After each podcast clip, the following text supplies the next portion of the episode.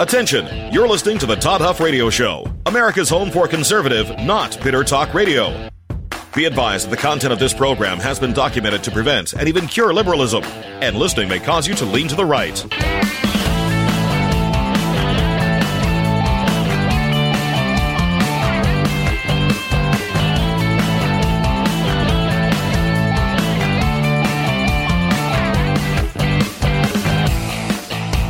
Here's your conservative, but not bitter host, Todd Huff. Well, set your DVRs. Today at 1:15, President Biden is finally going to have a press conference.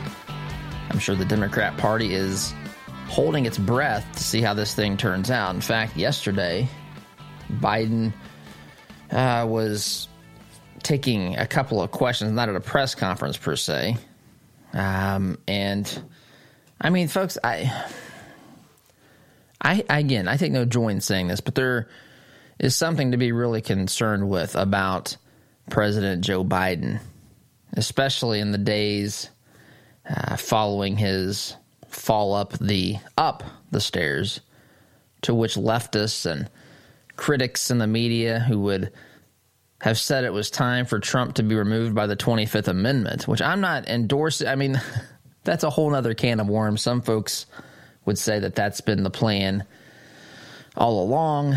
I don't want to go down that road at the moment. I just simply say this is we have issues and concerns here, and I take no pleasure in saying that. I really don't.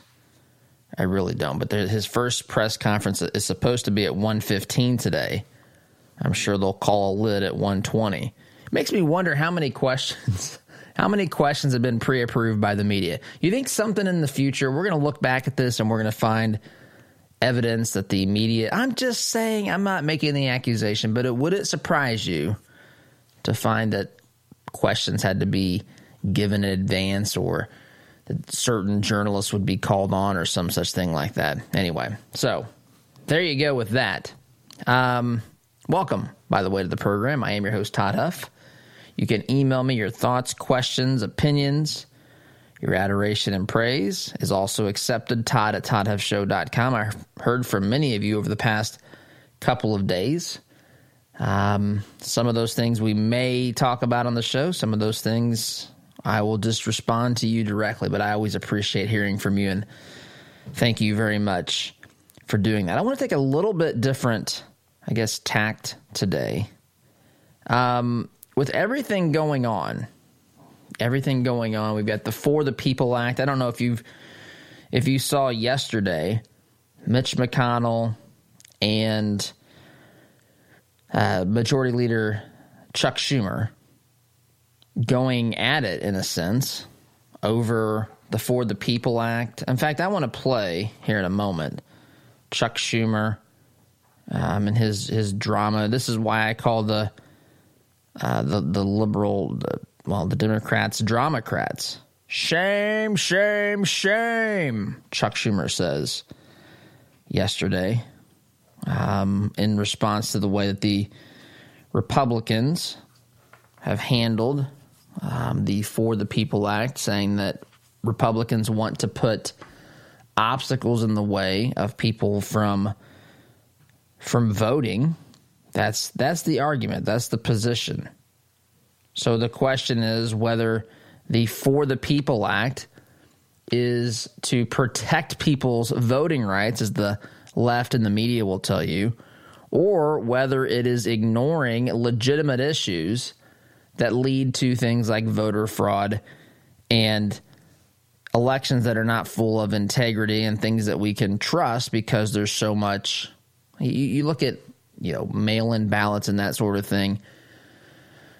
You look at requiring signatures. You look at, mass mailing of ballots and all this sort of stuff. The Democrats want to put that all under the control of the federal government, which basically, by the way, overrules the state's constitutional power to run their own elections. They want to step in and say you have to do all these ridiculous things that any reasonable person, whether they may disagree on specific parts of what we should be doing in an election, what should be allowed, but surely a reasonable person could understand some of the challenges or concerns, at least, people have about these things.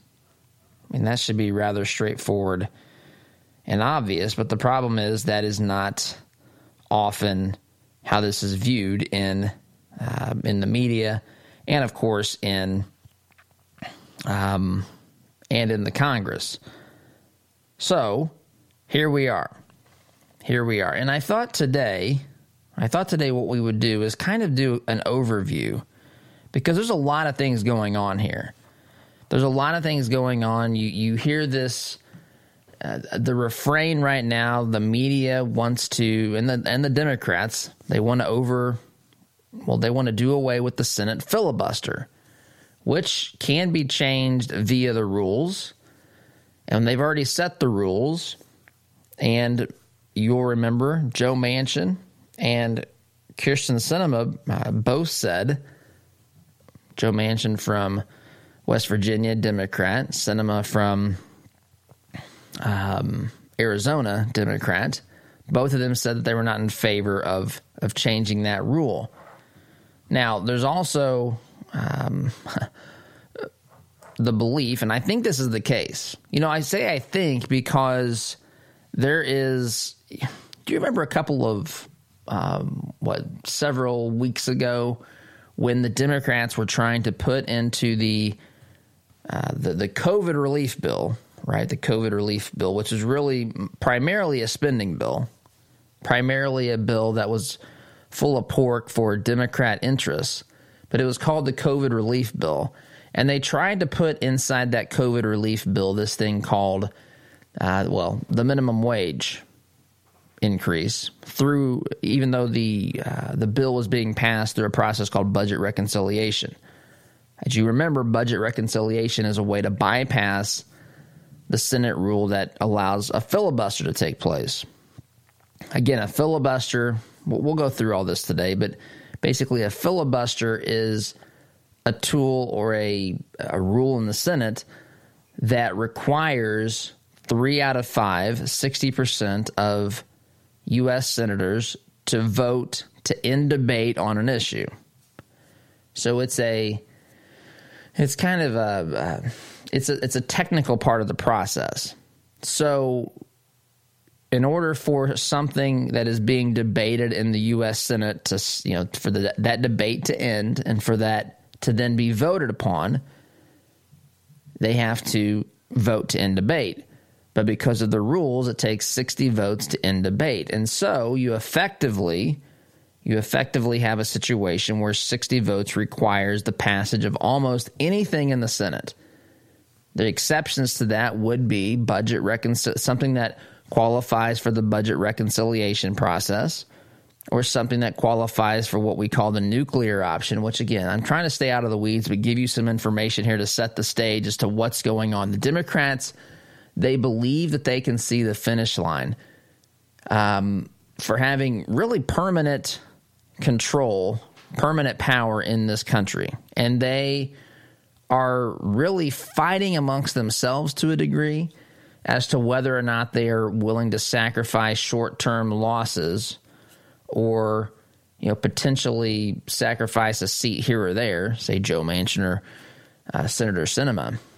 But in the long term, because of these things like the passage of this For the People Act, which would create all sorts of scenarios whereby voter fraud could be a widespread normal part of the American election process. Sorry, YouTube, if that's my opinion. You may want to take me down for that. But they think if we can accomplish, you know, if we can get across that finish line and set up scenarios whereby we can never really be, you know, removed from power through an election because of the massive holes that we've put in it, then maybe it's worth it. Who cares if we upset the voter? If we have a way, if we have a metaphorical trump card that we can play here and overrule what they wanted to do in an election. And I think that's really what's going on here. But if you go back to that budget reconciliation, there was a there's a person in the Senate called the parliamentarian. And the parliamentarian is supposed to be nonpartisan, apolitical. They're just supposed to be interpreting the rules and saying when things like budget reconciliation can be used. And the parliamentarian ruled that the minimum wage increase did not qualify to the strict rules of the budget reconciliation process, which was the Byrd rule, which came from Senator Robert Byrd, Democrat from West Virginia. He's passed away now many years ago. Not many, but I don't know, maybe a decade or so ago is my guess. But he's the one, by the way, he's the one who was the Democrat senator, but he was a KKK member, literally a KKK leader. And yet they want you to believe that it's Republicans who are basically today's KKK members. It's remarkable what they're able to get away with. Anyway, that's another side story as well. But the point here is that Democrats, I believe, think that they can see the finish line.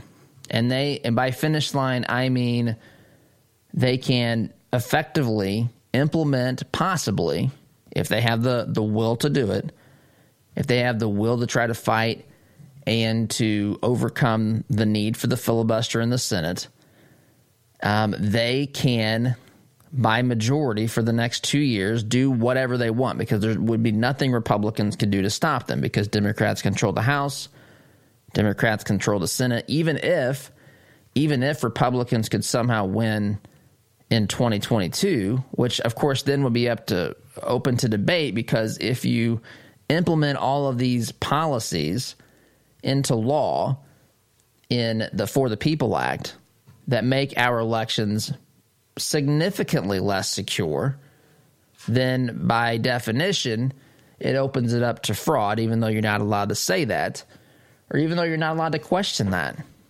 And I can specifically explain why requiring ballots to be received, 10 days after elections? Acting like folks don't have a chance to vote. Folks, we used to have a thing called Election Day. Now, we still technically have a thing called Election Day, but we really have election month or election – heck, in some places, almost an election quarter. You can vote. You can go early vote. You can vote absentee. You can request a ballot by mail.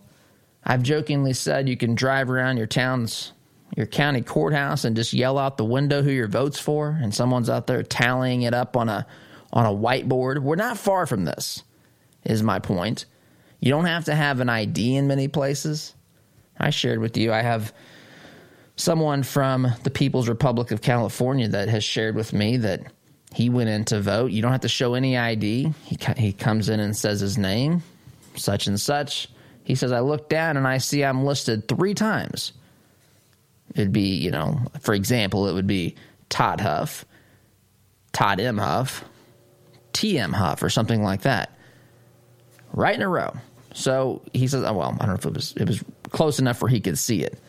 So he said, I could have gone and voted, over the course of as long as the polls are open, right? I mean, early voting is many, many weeks in most places. So he could have gone 3 times, and there really wouldn't have been any way they could have proven anything, because there's no voter ID. Anyway, my point is, when they look at these pieces of legislation, and it's not just the For the People Act, it's also things like the Green New Deal, this massive spending bill, buckle up for what we're about to see. What we're about to be told is infrastructure. That's going to include all sorts of other pork for Democrats and the Democrat Party wish list, radical leftist ideas and so forth, coming to a U.S. Congress near you. They see not just – it's 2 groups. They see the utopian dreams and promises, the radical leftist agenda, recreating the American economy. And by that they mean – I'm telling you, it is to change it from capitalistic. They want to recreate the U.S. economy and make it more – now they'll tell you something that'll confuse you, but effectively it's less free and more state-run, government-run, because they're the ones, of course, who can make all things fair and equalize everything, because they are so great and powerful and intelligent and fair We just need to listen to them, but more socialistic. And if they can change the rules and say, look, let's change the rule, let's put our heads down, let's just walk through the fire and then do what needs to be done to where we permanently can empower ourselves. That's the goal. If we can walk from here to that safety point, you know, it's almost it's worth it. I'm telling you, they're talking about this behind closed doors. And so that's what's going on. I want to talk about a little bit of, I guess, history today and the way that the founders structured the government. And I think it's important for this to understand a couple of things, and that's what I wanted to do today. So it's in light of the For the People Act and this argument between Mitch McConnell and Chuck Schumer, the radical left, this constant pressure now to do away with the filibuster, which is out there. I want to kind of take a step back and look at a couple of things that I think matter and that we need to understand as we take a look at the big picture here. So a timeout is in order. Sit tight. You're listening to Conservative Not Bitter Talk. I'm your host, Todd Huff. Back in a minute.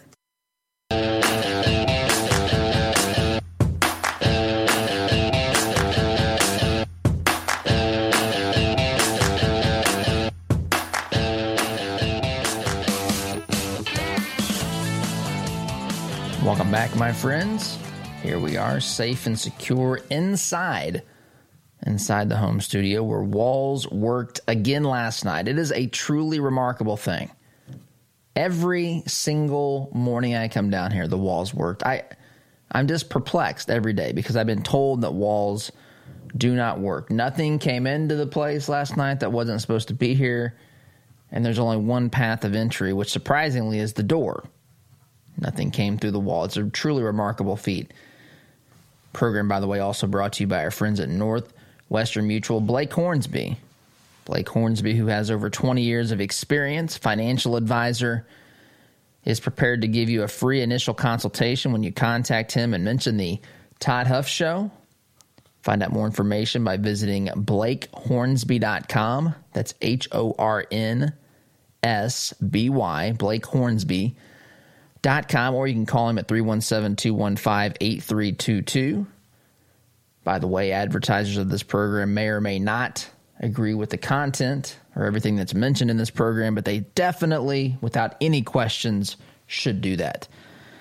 So I want to take a kind of a half a step back here and look at the, the lay of the land or how the framers wanted to, what they did when they made this nation. We have this bicameral legislative branch, which means we have two houses. We have the House and the Senate. And you remember from, American history or civics that we reached this process of what those two legislative bodies would look like through a process called the Great Compromise. You had small states that said, wait a minute, we don't want everything to be based upon the state size because we will be basically outshouted, so to speak, or overpowered because we're too small to make a difference. And the larger state said, wait a minute, we have more people. We should have a stronger voice in the Congress because we're representing a higher percentage of Americans. And so they came up with a Great Compromise, which effectively was the Senate was a body whereby each state would have two elected senators. And by the way, this is important to note too. Those senators would be elected until the 17th Amendment passed 100 years ago or so. But those two senators would be elected by the state legislatures. So the senators at one point in time, they did this deliberately. They said the senators would be a deliberative body. That's how it was set up. They would answer to state legislatures because the state legislatures, who of course are elected by the people of their states, and so it's not a direct election where you would elect your senators. That's not how it was originally set up. And by the way, the 17th Amendment was implemented for two basic reasons. One is corruption, and they thought if we could have people directly elect these folks that would bypass the corruption. Again, folks, there's one antidote for corruption in government, and that is an engaged voting population. That is the one recipe. All these other things that can be done, the con artists will find a way around it. The swamp dwellers will find a way to deal with it and to continue their – I mean, do we think that that ended corruption? Do we think that the corruption in Washington, D.C. was worse in 1900 than in 2020? I'm not saying it wasn't corrupt, but come on. I mean, we have reached levels that are almost unbelievable of corruption here. Anyway, the other reason was since senators were elected by state legislatures, if you had a House that was run by one party and a Senate run by another, sometimes they couldn't agree, and so there would be a vacancy for a long time. And so the 17th Amendment tried to create a path or a scenario whereby states could fill these seats more quickly and have the representation in the Senate. So senators have 6-year terms. They were originally elected by the state legislatures. That was changed via the 17th Amendment in, 1912 or something like that. I can look. I just don't have it pulled up at the moment. And so every 2 years, 1/3 of the U.S. Senate is up for election because, you know, you serve 6 years. So they've rotated the schedule, so to speak, so that every year 1/3 of the senators are up for election. Supposed to be the more deliberative body. Every state has equal representation. There you go. By contrast, the House of Representatives it's called the People's House. Why is it called the People's House? Because that was the original branch, or not the branch, but the part of the legislature, the House of Representatives was the part of the legislative branch that the people always directed or always elected directly. And so they have smaller districts, territories that they represent. And those territories or districts are roughly, but they're closer to the same size. So, for example, if you take 53 districts, I think, in California, and this is not perfect science, and it's just the way that but they're closer to the same size. So they're representing similar numbers of people when they get to the U.S. Congress, and everyone serves 2 years. So 2 years is what you've got. So every year or every 2 years is at least theoretically possible. Now, it doesn't ever happen because of incumbency and, you know, people making a lifetime out of politics and knowing how to campaign. That's what a lot of these jokers are good at. They're professional campaigners. They're not quality Congress people. They know how to keep their job, basically. You work with a guy like this or a girl like this who doesn't do anything. They spend most of their time, they're like George Costanza. How do I make it look like I'm doing something here and bringing value here, like working on the Penske file, George Costanza. But how do I bring value here to this particular, not real true value, but how do I make it look like I'm bringing true value? That is exactly what these jokers do. And so every 2 years, it's at least theoretically possible for everyone to be replaced. That's not the case in reality. But nonetheless, it is certainly possible, at least on paper. So you have these two different, houses that are in the legislature. And I don't want to talk. I just wanted to compare and contrast. By the way, spending is supposed to be originated in the House of Representatives. I say supposed to be because we've found ways to push the envelope and to work around situations sometimes. Different politicians have, bending the rules and so forth. I mean, it's like a Biden executive order. He's going to keep doing them until someone says he can't. And who's going to say he can't? Because the House and the Senate are run by Democrats and the courts are run by liberals. So it's an interesting scenario to find oneself in. But anyway, so let's put the House – well, one more thing about the House. The House, again, is called the People's House. Spending is supposed to originate there. And the reason is that the House is supposed to, again, be the direct representation of the people. It's supposed to be a little bit more passionate, a little bit more fiery, a little bit more, a little bit more maybe Patrick Henry than James Madison, right? A little bit more talking in the bars to try to persuade people versus astute and prim and proper and, you know, formal like the Senate. The Senate, of course, represents states. Now, that's all changed because of the 17th Amendment, but that was the setup. That's why the founders did it that way. And it makes a ton of sense. In fact, I'm not a historian, but I find myself thinking the 17th Amendment did something that really was not good for this republic, because there isn't really a voice for the states anymore. There really isn't the states' interests. Instead of having to go back to people who are running the state's business and answer to them, now you can make your election about whatever is popular at the moment with the masses, even if there's no there there. There's no substance there, right? And so we've lost that element, and I don't think that's a good thing. But that's water that's way, way under the bridge at this point. So the Senate has rules, and the first thing the Senate does when it convenes a new Congress, the House does this too, but we're focusing on the Senate because of the filibuster. The very first thing that they're supposed to do, swearing in new members, all these sort of formalities to set up how this is next 2 years is going to be operated. So they can change some rules, they can talk about some things, but a lot of these things are kind of an ongoing rule, and unless you really do a lot of work to change it. In fact, some will tell you that a rule change in the Senate is subject to the filibuster, unless the parliamentarian says that it's not. It gets really interesting, since technically anything can be done but with the majority vote in the Senate, with the exception of the filibuster rule. Everything is still majority, except the filibuster rule requires 3/5. It used to require 2/3 of members present and voting in the Senate at any time on that floor.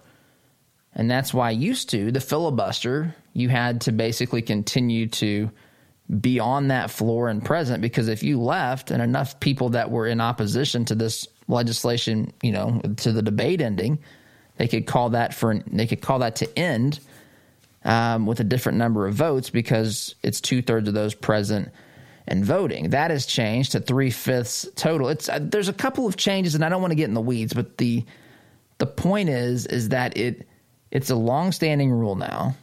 And now the groups like the New York Times want you to think it's a racist rule. They want you to think the Democrats have never used it. The Democrats are simply almost have been clamoring to change this for a long time, and that's simply not the case. We'll talk about that as well here. A lot going on behind the scenes. Believe me, that this is – if they could find a way to just snap their fingers and get their For the People Act passed and all their other radical leftist ideas, they would do that in a heartbeat. And they're looking at ways to do this as well. So continue this discussion when we get back. Sit tight. Back in a minute.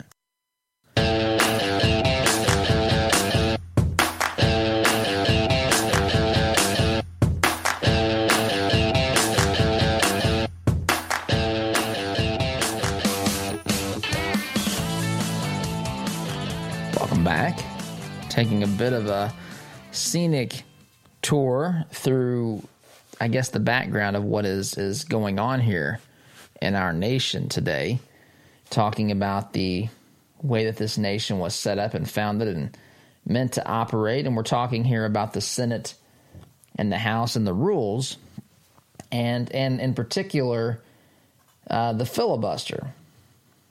The filibuster. So the filibuster, they're wanting to do away with this because suddenly, and I mean suddenly, we are finding out that the filibuster is just a terrible thing. We didn't hear about this when the Republicans ran the Senate. No one had any problems of this or with this because, of course, that's a good thing. It stopped Republicans from implementing, I guess, Nazism. That's what they want you to believe. I mean, did you hear this? Did you hear people calling for the end of the filibuster in the Democrat Party? People like Elizabeth Warren, who, by the way, has used the filibuster. Should also point out, I saw this this morning as I was making some final show prep. Where did I see that? Hold on here. I got a couple of places I've got things pulled up. I think it's right here. The 10 longest filibusters, here they are, in American history. Well, no, that's not true. Since 1900. The 10 longest filibusters since 1900. There's a piece in the New York Times recently that said the filibuster is basically racist because this was a tool used by individuals to stop things like the Civil Rights Act from passing. They don't tell you who was using that. Do you know who filibustered the Civil Rights Act of 1957? None other than Strom Thurmond, Democrat, South Carolina. It is the longest filibuster since 1900, 24 hours and 18 minutes, according to Wikipedia. So it is a remarkable thing. Now they'll tell you, well, Todd, that's because, you see, there was a switch. The Southern racists, as they like to portray you in the South, just a bunch of racists. You, if you're listening to my voice from the South, that is what they think of you. And you used to be a Democrat. You used to be a Democrat, and now you're a Republican because there was a great switch, and the racists moved from the Democrat Party to the Republican Party. And that's why the Democrat Party is not at all racist today. Of course, the Democrat Party is the one who's in power. The Democrat Party, say, like Tammy Duckworth, Senator Tammy Duckworth, says she's not voting to appoint any Biden nominee unless they are a racial minority or a member of LGBTQ community. Forgive me if there's another letter I left. I don't know what it is. I think that's what it is now. Although if you've ever seen the entire thing, it's much longer than that. It's a lot longer than that, actually. Anyway, so she's literally – in fact, there was a company. I saw this Glenn Beck's The Blaze. They had said that there's a company. I don't want to say the name. I think I know unless I have it in front of me. But there's a company that's basically said we're not going to hire any white people. We're not going to hire any white people. Here it is right here. Major health insurance company asks managers to avoid hiring white men. That's the report anyway, written by Sarah Taylor at The Blaze, March 23rd. And I'm just going to tell you what the report says. I can't personally attest to this, but it says Cigna, one of the country's largest health insurance providers, has reportedly encouraged hiring managers to avoid hiring white males at the company. According to a report Friday report, this is last week, from the Washington Examiner. So this came from the Washington Examiner. But employees of the company have been asked, quote, not to consider white men in hiring decisions. That's not racism, apparently. Targeting someone to not hire them for their race does not qualify as racism to the Democrats today. I'll let that sit for a second.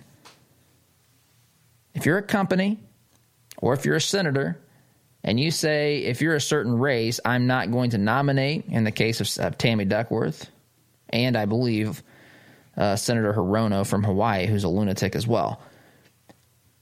I'm not going to nominate or vote to confirm your nomination in the case of the Senate, or in the case of what is being reported here from Cigna, from the Washington Examiner and Glenn Beck here regarding Cigna Insurance Company. We're not going to hire you. They don't think that's racist.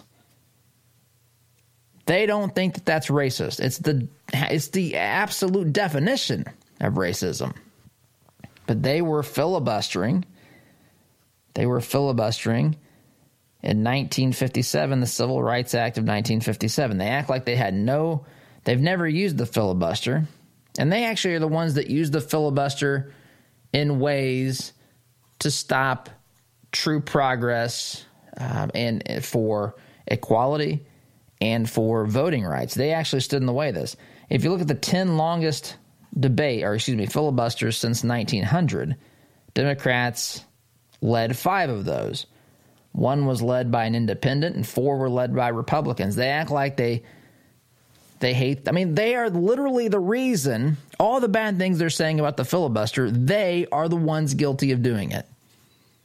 It was used to stop, making improvements towards racial equality via the Civil Rights Act. Strom Thurmond, a Democrat – now, in fairness, Strom Thurmond switched parties somewhere along the way. I think he was in in the Senate for about 117 years. He was one of the – he may be the longest-serving senator. I think he is. I don't know that for sure, but he was in the Senate for a long time, he and Joe Biden. Anyway, the very reasons that they're arguing against the filibuster, they are the ones who used it in those ways. They are the ones that used it to block civil rights legislation, 1957. I'm looking right at it right now. They are the very ones. They are the very ones that have done half, actually a plurality, because Republicans led four of these and an independent led one of these since 1900. They have done the longest. They have the longest filibuster on record since 1900, and they have engaged in more of the longest filibusters, of the longest ones anyway, themselves. They act like this is something that they've been arguing about the whole time. They've been using it. Now suddenly it's terrible because it's simple. It is so simple it's obvious. It stands in the way of them getting done what they need done. Got to take a break. Sit tight. Back here in just a minute.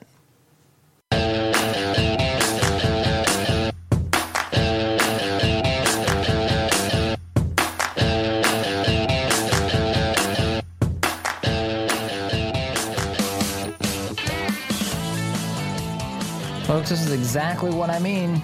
Exactly what I just got an email within some New York Times. What is this stupid thing? The morning something. The morning. David Leonard. Good morning. We look at 5 key facts. Facts. New York Times and facts.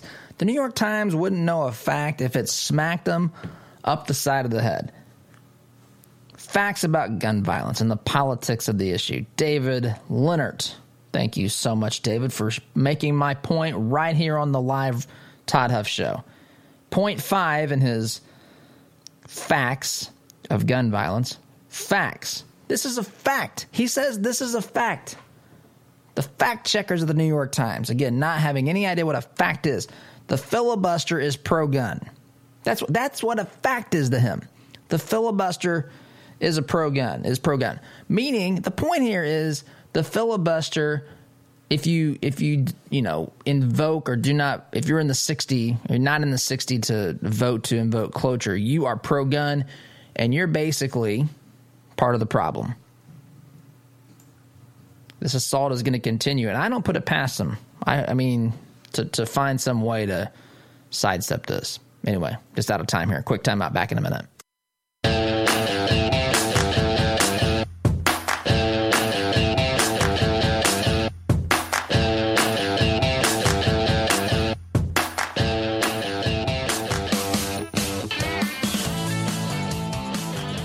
Back, my friends. I've gotten lots of responses about some things here today. One of the questions is, hey, they do it.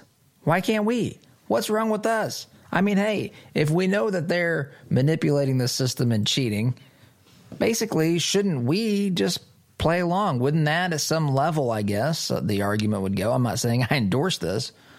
But look, shouldn't we at least have the right to offset their cheating? Oh, my goodness. I understand the argument and the position, but I mean, no, it still isn't right. It's still not. Look, we have to be a nation that communicates clearly, but also that does the right thing. Integrity matters tremendously. And that's not the way to do it. I understand that what people are coming from here, but gotta go. SDG. See you tomorrow. Take care.